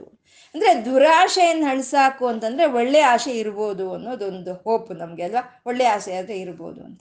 ಆ ಒಳ್ಳೆ ಆಸೆ ಯಾವುದಪ್ಪ ಅಂತಂದ್ರೆ, ನಾವು ಪಟ್ಟ ಕಷ್ಟಕ್ಕೆ ಸರಿಯಾಗಿ ಪ್ರತಿಫಲವನ್ನು ನಾವು ಅಪೇಕ್ಷೆ ಮಾಡೋದ್ರಲ್ಲಿ ಯಾವ ತಪ್ಪು ಇಲ್ಲ. ಅಂದರೆ ಹತ್ತು ರೂಪಾಯಿ ಕೆಲಸ ಮಾಡಿದ್ರೆ ಹತ್ತು ರೂಪಾಯಿನ ನಾವು ನಿರೀಕ್ಷಣೆ ಮಾಡೋದ್ರಲ್ಲಿ ಯಾವ ತಪ್ಪು ಇಲ್ಲ. ಹತ್ತು ರೂಪಾಯಿ ಕೆಲಸ ಮಾಡಿ ನೂರು ರೂಪಾಯಿ ನಿರೀಕ್ಷಣೆ ಮಾಡಿ ಅದನ್ನು ಒಂದು ಅಕ್ರಮವಾದಂಥ ಒಂದು ರೀತಿಯಲ್ಲಿ ಅದನ್ನು ಸಂಪಾದನೆ ಮಾಡ್ತೀವಲ್ಲ, ಅದು ದುರಾಶೆ ಅನಿಸ್ಕೊಳ್ಳುತ್ತೆ. ಮತ್ತೆ ನಮಗೆ ಮನುಷ್ಯರಾಗಿ ಹುಟ್ಟಿದ ಮೇಲೆ ನಮಗೆ ಒಂದಷ್ಟು ಕರ್ತವ್ಯಗಳು ಅಂತ ಇರುತ್ತೆ. ಆ ಕರ್ತವ್ಯಗಳನ್ನು ಮಾಡ್ದಲೇ ನಾವು ಆ ಕರ್ತವ್ಯಗಳನ್ನು ತಪ್ಪಿಸ್ಕೊಂಡು ಇಂದ್ರಿಯ ಸುಖವನ್ನು ನಾವು ಅನುಭವಿಸ್ಬೇಕು ಅಂತ ನಾವು ಅಂದ್ಕೊಂಡ್ರೆ ಅದು ದುರಾಶೆ ಆಗುತ್ತೆ. ಅಂಥದ್ದೇನಾದರೂ ಬರೆದಿದ್ರೆ, ಭವಧ್ಯಾನ ವಿಮುಖಾಹ ಅಂಥದ್ದೇನಾದರೂ ಬ್ರಹ್ಮದೇವ್ರು ಇಲ್ಲಿ ಬರೆದಿದ್ರೆ ಅಥವಾ ಈ ದುರಾಶೆ ಏನಾದರೂ ಬರೆದಿದ್ರೆ ಅದನ್ನ ನೀನು ಫಸ್ಟ್ ಮುಂಚೆ ಅಳಿಸ್ಬಿಡು, ಅಳಿಸಾಕ್ಬಿಡು ಅಂತ ಇಲ್ಲಿ ಗುರುಗಳು ಇಲ್ಲಿ ಕೇಳ್ಕೊಳ್ತಾ ಇರೋ ಅಂಥದ್ದು. ಮತ್ತೆ ಇನ್ನು ಇನ್ನು ಮುಂದಿನ ಶ್ಲೋಕದಲ್ಲಿ ಹೇಳ್ತಾ ಇದ್ದಾರೆ, ವಿರಿಂಚಿರ್ ದೀರ್ಘಾಯುರ್ಭವತು ಭವತ ತತ್ಪರ ಶರುಶ್ಚುತುಷ್ಟಂ ಸಂರಕ್ಷಂ ಅಂತ ಹೇಳ್ತಾ ಇದ್ದಾರೆ.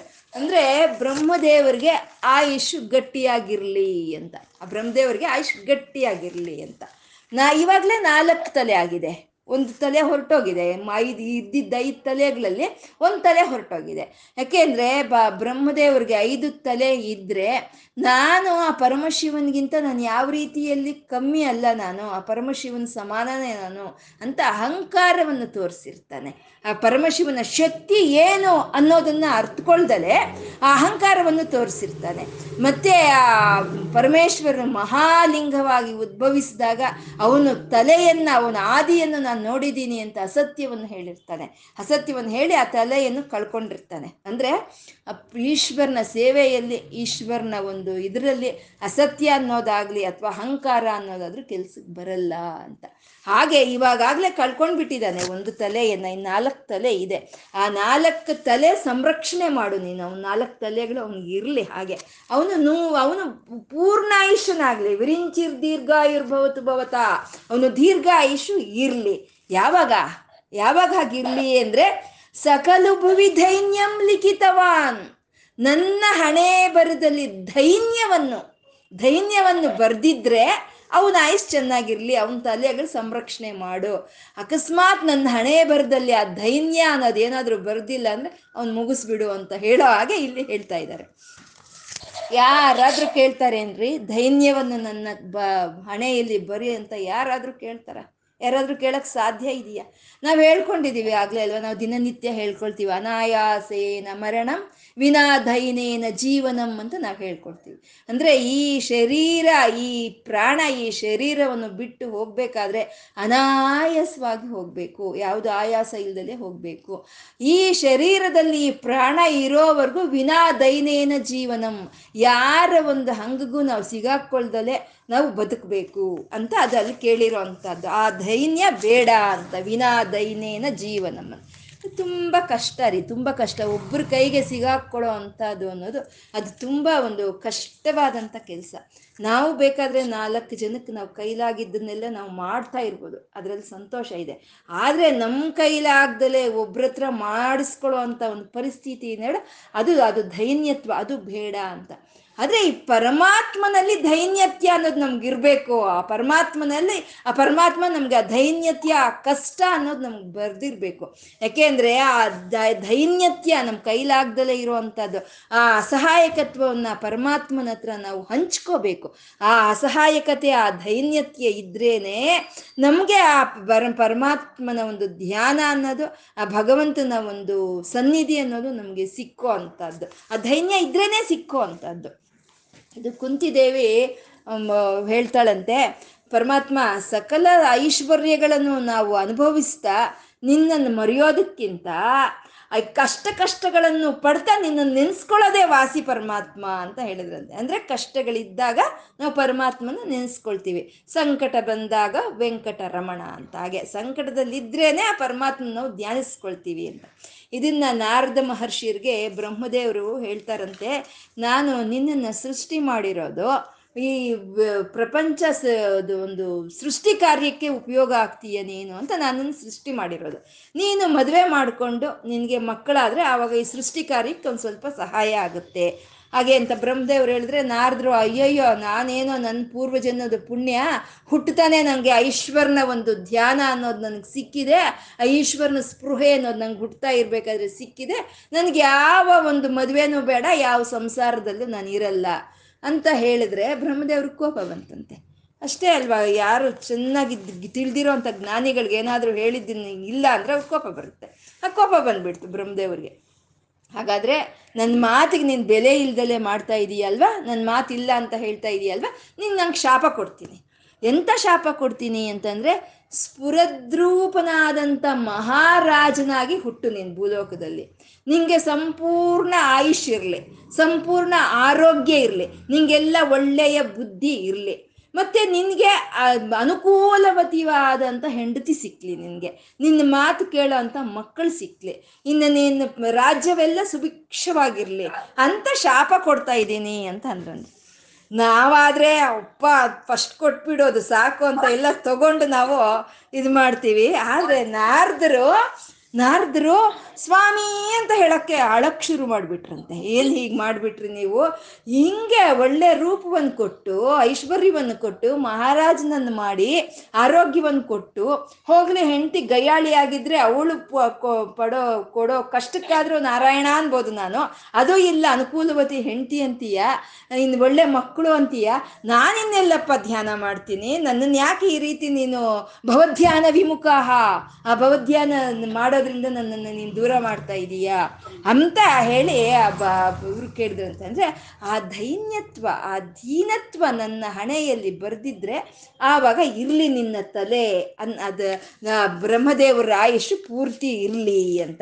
ಹಾಗಾದ್ರೆ ಅವನ ದೈನ್ಯತ್ವವನ್ನು ಇಲ್ಲಿ ಬರೆದ್ರೆ, ವಿಚಾರಕ್ಕೋವಾಮ ಯಾಕೆ ವಿಚಾರ ನನಗೆ, ವಿಷದ ಕೃಪೆಯ ಪಾತಿ ಶಿವತೆ, ನೀನಿದೆಯಲ್ವಾ ಅಧೀನ ನಾನು ಆದಮೇಲೆ ದೈನ್ಯ ನನ್ನ ತಲೆಯಲ್ಲಿ ಬರೆದ್ರೆ, ನಾನು ದೀನನಾದರೆ ನನ್ನನ್ನು ಕಾಪಾಡೋದಕ್ಕೆ ನೀನಿದೆಯಲ್ಲ, ದೀನ ಬಂದು ನಿನ್ನ ಕ ಕಟಾಕ್ಷ ವ್ಯಾಪಾರ ಸ್ವಯಂ ಅಪಿಚ ದೀನಾವನಪರಹ, ನಿನ್ನ ಕೃಪೆ ನಿನ್ನ ಕಟಾಕ್ಷ ಅನ್ನೋದು ನನ್ನನ್ನು ಕಾಪಾಡುತ್ತೆ. ಆವಾಗ ನಾನು ದೀನನಾದರೆ ನಿನ್ನ ದೀನ ಬಂಧು ಆಗ್ತೀಯ, ಆವಾಗ ನಿನ್ನ ಕೃಪೆ ನಿನ್ನ ಕಟಾಕ್ಷ ನನ್ನನ್ನು ಕಾಪಾಡುತ್ತೆ. ಹಾಗಾಗಿ ನನ್ನ ಹಣೆಯ ಮೇಲೆ ದೀನತ್ವವನ್ನು ಆ ಬ್ರಹ್ಮದೇವರು ಬರೆದಿರಲಿ ಅಂತ ಇಲ್ಲಿ ಕೇಳ್ತಾ ಇದ್ದಾರೆ ಅಷ್ಟೇ. ಯಾಕೆ ಅಂದರೆ ಆ ನಾವು ದೀನನಾದ ದೀನರಾದಾಗ ಅವನು ನಮ್ಮ ಬಂಧುವಾಗ್ತಾನೆ, ಆ ಮಹಾದೇವನು ನಮ್ಮ ಬಂಧುವಾಗ್ತಾನೆ. ಅದೆಂಥ ಬಂಧುವಾಗ್ತಾನೆ ಅವನು, ಪರಮಬಂಧು ಪರಮಬಂಧು ಆಗ್ತಾನೆ. ಅವನು ಒಬ್ಬನ ಬಂಧುವಾಗಿದ್ದರೆ ಸಾಕು ಅಲ್ವಾ, ಸಾವಿರಾರು ಬಂಧುಗಳು ನಮಗೆ ಇದ್ದ ಹಾಗೆ. ಅದೇ ಅವನಿಲ್ಲ ಅಂತಂದರೆ ಸಾವಿರಾರು ಬಂಧುಗಳು ಇದ್ರೂ ಒಂದೇನೆ. ಕುರುಕ್ಷೇತ್ರ ಯುದ್ಧದಲ್ಲಿ ಪಾಂಡವರ ಪಕ್ಷವಾಗಿ ಶ್ರೀಕೃಷ್ಣ ನಿಂತ್ಕೊಳ್ತಾನೆ, ಕೌರವರ ಪಕ್ಷದಲ್ಲಿ ಸಾವಿರಾರು ಸಾವಿರಾರು ಬಂಧುಗಳು ನಿಲ್ತಾರೆ. ಆದರೆ ಆ ಪರಮಾತ್ಮ ಒಬ್ಬನು ಬಂಧುವಾಗಿ ಇದ್ದಿದ್ದಕ್ಕೆ ಅವರಿಗೆ ಒಂದು ವಿಜಯ ಅನ್ನೋದು ದೊರಕಿದ್ದು ಅಲ್ವಾ. ಹಾಗೆ ನಾನು ದೀನನಾದರೆ ನೀನು ಬಂಧುವಾಗ್ತೀಯ ಅಂದಮೇಲೆ ನಂಗೆ ವಿಚಾರ ಯಾಕೆ, ನನ್ನ ಒಂದು ತಲೆಯಲ್ಲಿ ಆ ದೈನ್ಯತ್ವವನ್ನು ಆ ಸ್ವಾಮಿ ಬರೀಲಿ, ಬರೆದಿದ್ರೆ ಅವನು ಇರಲಿ ಆಯುಷ್ಯ ಪೂರ್ತಿ ಅಂತ ಇಲ್ಲಿ ಗುರುಗಳು ಹೇಳ್ತಾ ಇದ್ದಾರೆ. ಅಂದರೆ ಧೈರ್ಯವನ್ನು ಕೊಡು ನನಗೆ ಅಂತ ಕೇಳಬೇಕು ಅಂತಂದರೆ ಇನ್ನೆಷ್ಟು ಧೈರ್ಯ ಇರಬೇಕು ಅಲ್ವೇನ್ರಿ. ಆ ಧೈರ್ಯ ಏನಿದ್ರು ಭಕ್ತರಿಗೆ ಮಾತ್ರನೇ ಇರುತ್ತೆ, ಭಕ್ತರಿಗೆ ಮಾತ್ರನೇ ಇರುತ್ತೆ ಧೈರ್ಯ ಅನ್ನೋದು. ನಾವು ಹೇಳ್ತೀವಿ ಭಯ ಭಕ್ತಿ ಅಂತ ಹೇಳ್ತೀವಲ್ವ, ಭಯ ಭಕ್ತಿ ಅಂತ. ಆದರೆ ಭಯ ಭಕ್ತಿ ಇರೋರಿಗೆ ಧೈರ್ಯ ಇರುತ್ತೆ, ಭಯ ಇರಲ್ಲ ಅಲ್ವಾ. ಅಂದರೆ ಅವ್ರಿಗೆ ಎಂಥ ಭಯ ಇರುತ್ತೆ ಅಂತಂದರೆ ನಿಜ ಭಜನ ದೂರೇ, ಎಲ್ಲಿ ನಾನು ದೂರವಾಗಿ ಹೋಗ್ತೀನೋ ಅವ್ನ ಧ್ಯಾನದಿಂದ, ಭವಧ್ಯಾನ ವಿಮುಖಾಹ, ಅವನು ಧ್ಯಾನದಿಂದ ನಾನು ಎಲ್ಲಿ ವಿಮುಖವಾಗ್ತೀನೋ ಅನ್ನೋ ಒಂದು ಭಯ ಇರುತ್ತೆ. ಭಕ್ತಿ ಆ ಪರಮಾತ್ಮನ ಮೇಲೆ ಅಸಹಾಯಕತ್ವವನ್ನು ಒಪ್ಕೊಂಡು ಸ್ವಾಮಿ ನೀನೇ ಅಧೀನದಲ್ಲೇ ನಾನು ಇದ್ದೀನಿ ಅಂತ ಹೇಳೋ ಅಂಥ ಒಂದು ಭಕ್ತಿ ಅನ್ನೋದು ಅದು ಧೈರ್ಯವನ್ನು ಕೊಡೋ ಅಂಥದ್ದು ಅಂತ ಇಲ್ಲಿ ಗುರುಗಳು ಹೇಳ್ತಾ ಇದ್ದಾರೆ. ನನಗೇನು ಕೈಲಾಗಲ್ಲ, ನನ್ನ ಅಸಹಾಯಕನು ಅಂತ ಪರಮಾತ್ಮನ ಮುಂದೆ, ಆ ಮಹದೇವನ ಮುಂದೆ ನಾವು ಒಪ್ಕೊಳ್ಳೋ ಅಂಥದ್ದೇ ನಮ್ಮ ಅಹಂಕಾರ. ಅರ್ಪ ನಮ್ಮ ಅಹಂಕಾರ ಇಲ್ಲಿ ಅಣಗಿ ಹೋಗೋ ಅಂಥ ಒಂದು ಸ್ಥಾನ ಅಂತಂದರೆ ಅದೇ ಪರಮಶಿವನ ಪಾದಗಳು. ಆ ಪಾದಗಳ ಹತ್ರ ನನ್ನ ಕೈಲೇನೂ ಆಗ್ತಾ ಇಲ್ಲ, ಈ ನಿಸ್ಸಾರವಾದಂಥ ಈ ಸಂಸಾರದಲ್ಲಿ ನಿನ್ನ ಭಜನೆಗೆ, ನಿನ್ನ ಧ್ಯಾನಕ್ಕೆ, ನಿನ್ನ ತಪಕ್ಕೆ ನಾನು ದೂರವಾಗಿ ಹೋಗಿದ್ದೀನಿ ಸ್ವಾಮಿ, ನನ್ನನ್ನು ನಿನ್ನ ಕೃಪೆಯಿಂದ ರಕ್ಷಣೆ ಮಾಡು ತಂದೆ ಅಂತ ನಾವು ಅವನ ಹತ್ರ ನಮ್ಮ ಅಸಹಾಯಕತ್ವವನ್ನು ನಾವು ಅವನ ಹತ್ರ ಹೇಳ್ಕೋಬೇಕು. ಮತ್ತೆ ಕ್ಷಮಿಸು ತಂದೆ, ಕ್ಷಮಿಸು, ನಾನು ಮಾಡಿದ ಅಪರಾಧಗಳನ್ನೆಲ್ಲ ನೀನು ಕ್ಷಮಿಸಿಬಿಡು. ನಿಜ ತಪ್ಪು ಮಾಡಿದ್ದೀನಿ, ಗೊತ್ತಿದ್ದು ಗೊತ್ತಿಲ್ಲದ ತಪ್ಪು ಮಾಡಿದ್ದೀನಿ, ಒಪ್ಕೊಳ್ತಾ ಇದ್ದೀನಿ, ಅದನ್ನ ನೀನೇ ಕ್ಷಮಿಸಬೇಕು ತಂದೆ ಅಂತ ನಾವು ಕೇಳ್ಕೋಬೇಕು. ನಮಗೆ ಆಯುಷ್ ಆಗೋಗ್ತಾ ಇದೆ, ಆದರೆ ನಾವು ಯಾವತ್ತಾದರೂ ಕೇಳಿದ್ದೀವೇನ್ರಿ ಮಹದೇವನ ಮುಂದೆ ಕೂತ್ಕೊಂಡು ಸ್ವಾಮಿ ನಾನು ಮಾಡಿರೋ ತಪ್ಪುಗಳನ್ನ ಕ್ಷಮಿಸಿ ನೀನು ಅಂತ ನಾವು ಯಾವತ್ತಾದರೂ ಕೇಳ್ಕೊಂಡಿದ್ದೀವ? ಯಾವತ್ತೂ ಕೇಳ್ಕೊಂಡಿಲ್ಲ. ಯಾರಿಗಾದ್ರೂ ಫೋನ್ ಮಾಡ್ತೀವಿ, ಅವ್ರ ನಿದ್ದೆಯಲ್ಲಿರ್ತಾರೆ, ಅವ್ರ ನಿದ್ದೆಯಲ್ಲಿದ್ದಾಗ ನಾವು ಫೋನ್ ಮಾಡಿದ್ರೆ ಅಯ್ಯೋ ನಿಮ್ಮ ನಿದ್ದೆ ಕೆಡಿಸ್ಬಿಟ್ಟೆ ಸಾರಿ ಸಾರಿ ಅಂತ ಹೇಳ್ತೀವಿ. ಇಲ್ಲ ಸಾರಿ ಅತ್ಲಾಗ ಹೇಳ್ಬಿಡೋಣ, ಅವರಿಂದ ಬರೋ ಗೋಜೆ ಬೇಡ ನಮಗೆ, ಸಾರಿ ಹೇಳಿದ್ರೆ ಆಯಿತು ಅಂತ ಸಾರಿ ಹೇಳಿಬಿಡ್ತೀವಿ. ಆದರೆ ಮಹದೇವನಿಗೆ ಯಾವತ್ತಾದರೂ ನಾವು ಒಂದು ಕ್ಷಮಿಸು ತಂದೆ ನಾವು ಅಂತ ಯಾವತ್ತಾದರೂ ಕೇಳಿದ್ದೀವೇನ್ರಿ? ನಾವು ಯಾವತ್ತೂ ಕೇಳಿಲ್ಲ. ನಮ್ಮಿಂದ ಏನು ತಪ್ಪುಗಳೇ ಆಗಿಲ್ಲ ಅಂತನ ಹೇಳ್ತಾ ಇದ್ದಾರಲ್ವ, ಕೈಗಳಿಂದ ಕಾಲುಗಳಿಂದ ನಮ್ಮ ಇಂದ್ರಿಯಗಳಿಂದ ದಿನನಿತ್ಯ ತಪ್ಪು ನಡೀತಾನೆ ಇದೆ ಅಲ್ವಾ. ಅದನ್ನ ನಮ್ಮ ಆಯುಷ್ ಆಗೋಗ್ತಾ ಇದ್ರೂ ನಮ್ಮ ಮನಸ್ಸು ಇನ್ನೂ ಕಠಿಣವಾಗಿದ್ದರೆ ಹೇಗೆ? ಆ ಮನಸ್ಸು ಅನ್ನೋದು ಕಠಿಣವಾಗಿಬಿಟ್ರೆ, ಅದು ಕಲ್ಲು ಥರ ಆಗಿಬಿಟ್ರೆ ಅದು ಮೆತ್ತಗೂ ಆಗಲ್ಲ, ಕರಗೋದು ಇಲ್ಲ ಅಲ್ವಾ.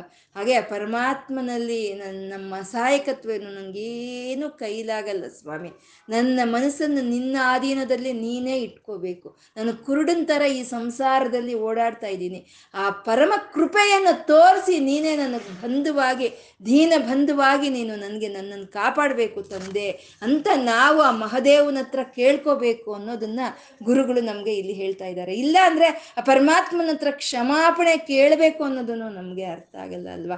ಹಾಗೆ ನಾವು ಈ ಸಂಸಾರದಲ್ಲಿ ಸಾರ ಇರಲಿ, ಆ ಪರಮಾತ್ಮನ ಧ್ಯಾನವನ್ನು ಮಾಡ್ತಾ ಇರೋಣ ಅಂತ ಹೇಳ್ಕೊಂಡು ನಮ್ಮ ಎಲ್ಲ ಸಕಲವಾದಂಥ ಒಂದು ತಪ್ಪುಗಳನ್ನು ನೀನು ಕ್ಷಮಿಸು ತಂದೆ ಅಂತ ನಾವು ಕೇಳ್ಕೊಳ್ತಾ ಕರಚರಣ ಕರ ಕರಚರಣ ಕೃತಂವ ಕಾಯುಜಂವ ಕರ್ಮಜಂವ ಶ್ರವಣ ನಯನಜಂವ ಮಾನಸಂವ ಪರಾಧಂ ವಿಹಿತ ಅವಿಹಿತವ ಸರ್ವಮೇ ತತ್ ಕ್ಷಮಸ್ಯ ಶಿವ ಶಿವ ಕರುಣಾಬ್ಜೆ ಮಹಾದೇವ ಶಂಭೋ ಅಂತ ಅವನ ಹತ್ರ ನಾವು ಕ್ಷಮಾಪಣೆಯನ್ನು ಕೇಳ್ಕೊಳ್ತಾ ನಮ್ಮ ಅಸಹಾಯಕತ್ವವನ್ನು ಅವನ ಹತ್ರ ಇಡ್ತಾ ಇವತ್ತು ನಾವು ಏನು ಹೇಳ್ಕೊಂಡಿದ್ದೀವೋ ಆ ಸಾಂಬ ಸದಾಶಿವನಿಗೆ ಅರ್ಪಣೆ ಮಾಡ್ಕೊಳ್ಳೋಣ. ಆ ಮಹಾಶಿವನಿಗೆ, ಆ ಪಶುಪತಿಗೆ ನತಿರಿಯಂ ನನ್ನ ಈ ನಮಸ್ಕಾರವನ್ನು ನೀನು ಸ್ವೀಕಾರ ಮಾಡು ತಂದೆ ಅಂತ ಹೇಳ್ತಾ ಸರ್ವಂ ಶ್ರೀ ಲಲಿತಾರ್ಪಣಮಸ್ತು. ಓಂ ನಮಃ ಶಿವಾಯ, ಓಂ ನಮಃ ಶಿವಾಯ, ಓಂ ನಮಃ ಶಿವಾಯ.